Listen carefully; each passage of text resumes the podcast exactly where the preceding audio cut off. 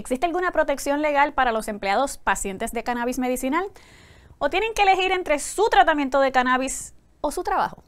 Hay preguntas para amigos y hay preguntas para abogados. En este video podcast te contesto con calle, de una manera simple, sencilla, todas esas preguntas que tienes sobre situaciones de derecho que surgen día a día. Yo soy la licenciada Vivian Santiago Trinidad y esto es Abogados con Calle.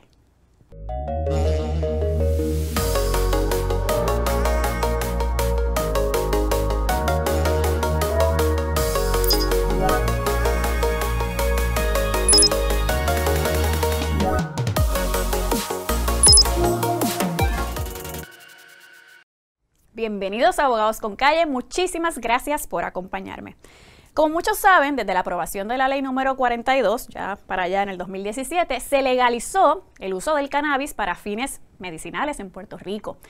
Esta ley clasificó el cannabis como una sustancia controlada, categoría 2. Esta es la parte un poquito técnica. También tenemos un reglamento, de hecho, el 9038 del 2018. Con esta ley se crea un marco legal en el que se atienden aspectos bien importantes, pero no se creó una protección legal para los empleados, pacientes de cannabis medicinal. Asunto que está trayendo muchísimas complicaciones. Al presente se han presentado distintos proyectos de ley para atender este vacío jurídico. Algunos de estos proyectos fue el proyecto del Senado 878, el de la Cámara el 1197 y el más reciente es el proyecto de la Cámara número 152, que se radicó tan reciente como el 5 de enero del 2021. Antes de entrar al proyecto, tenemos que mirar un momentito al norte, Estados Unidos. ¿Y por qué?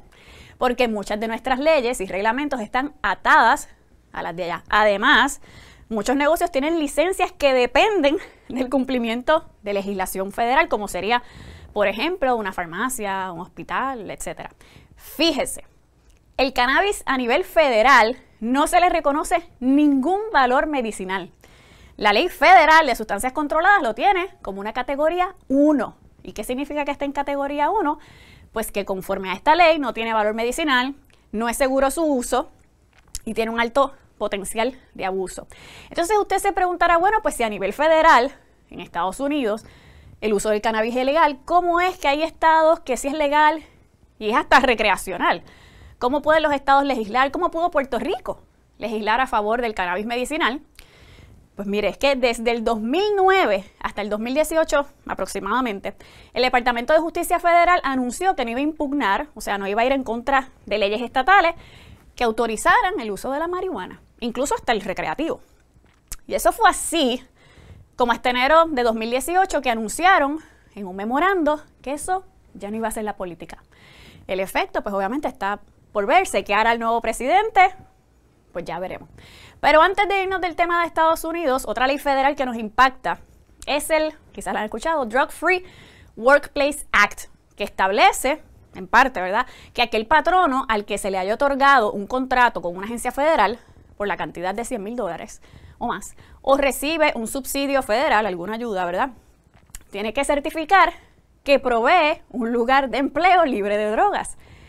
Obviamente, lo que se considera como droga es conforme a la ley de sustancias controladas federal. Regresando a Puerto Rico, actualmente, ¿cuáles son las prohibiciones sobre el uso del cannabis medicinal? Una de estas prohibiciones es que no autoriza a los pacientes a utilizar o consumir el cannabis medicinal en su lugar de trabajo, a menos que el patrono lo autorice. Tampoco autoriza a personas que bajo las leyes de aquí de Puerto Rico o de, las de Estados Unidos, ejercen profesiones clasificadas como de alto riesgo, ¿verdad? No pueden utilizarlo si el uso de cannabis interfiere con sus funciones esenciales de trabajo. De hecho, también le impone responsabilidad al médico.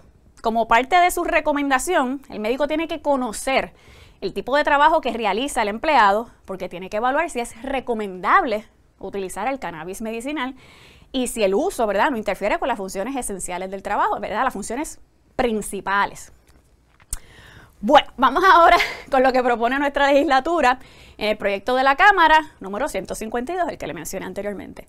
Básicamente es proveer una protección para que el patrono no pueda discriminar en contra de un empleado que es paciente de cannabis medicinal. Y recuerden que en términos sencillos, lo que significa la palabra discrimen es un trato desigual en virtud de una condición protegida por ley. Si una ley expresamente no lo dispone, no hay protección y eso es lo que sucede ahora.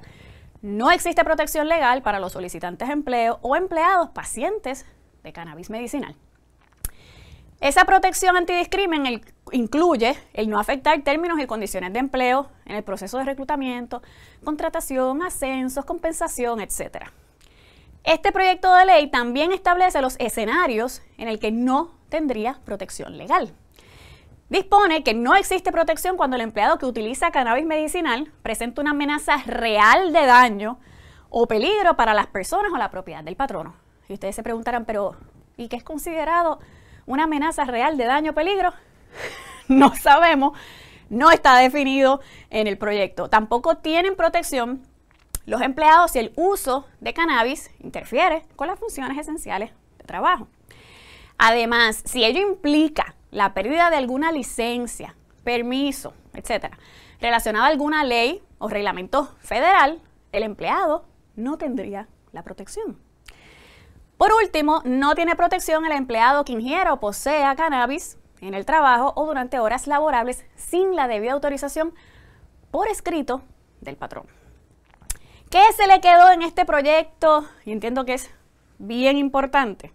Bueno, la definición de patrono eh, incluye el gobierno, solo la empresa privada, la definición de empleado, incluye el solicitante de empleo. Podemos asumir que sí, pero eso es importante que esté claro en la ley. Y como dije anteriormente, que se considera amenaza real de daño o peligro.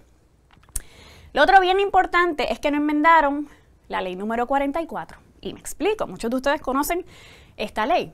Esta ley es la que prohíbe el discrimen en el trabajo por tener un impedimento físico o mental. Esta protección que provee la ley 44 es tanto para solicitantes de empleo como para los empleados. ¿Qué se considera un impedimento? Está en la ley 44. ¿Qué se considera un individuo cualificado que recibe la protección de la ley 44? También la ley 44 lo define y aquí me detengo. Fíjese que ambas leyes, tanto la ley número 44 como la ley federal ADA, Americans with Disabilities Act, son bastante similares las dos. Establecen que no se considerará como individuo cualificado para recibir la protección aquel que utiliza drogas ilícitas ¿Y drogas ilícitas de dónde? Especifica, son las drogas ilícitas según la definición de la Ley de Sustancias Controladas Federal, no de la Ley de Sustancias Controladas de Puerto Rico.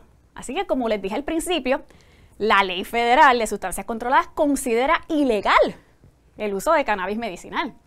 Así que los legisladores deben enmendar la ley número 44 para que en vez de utilizar la definición de la ley de sustancias controladas federal, se utilice la de Puerto Rico, porque estamos aquí, ¿verdad? Bajo categoría número 2.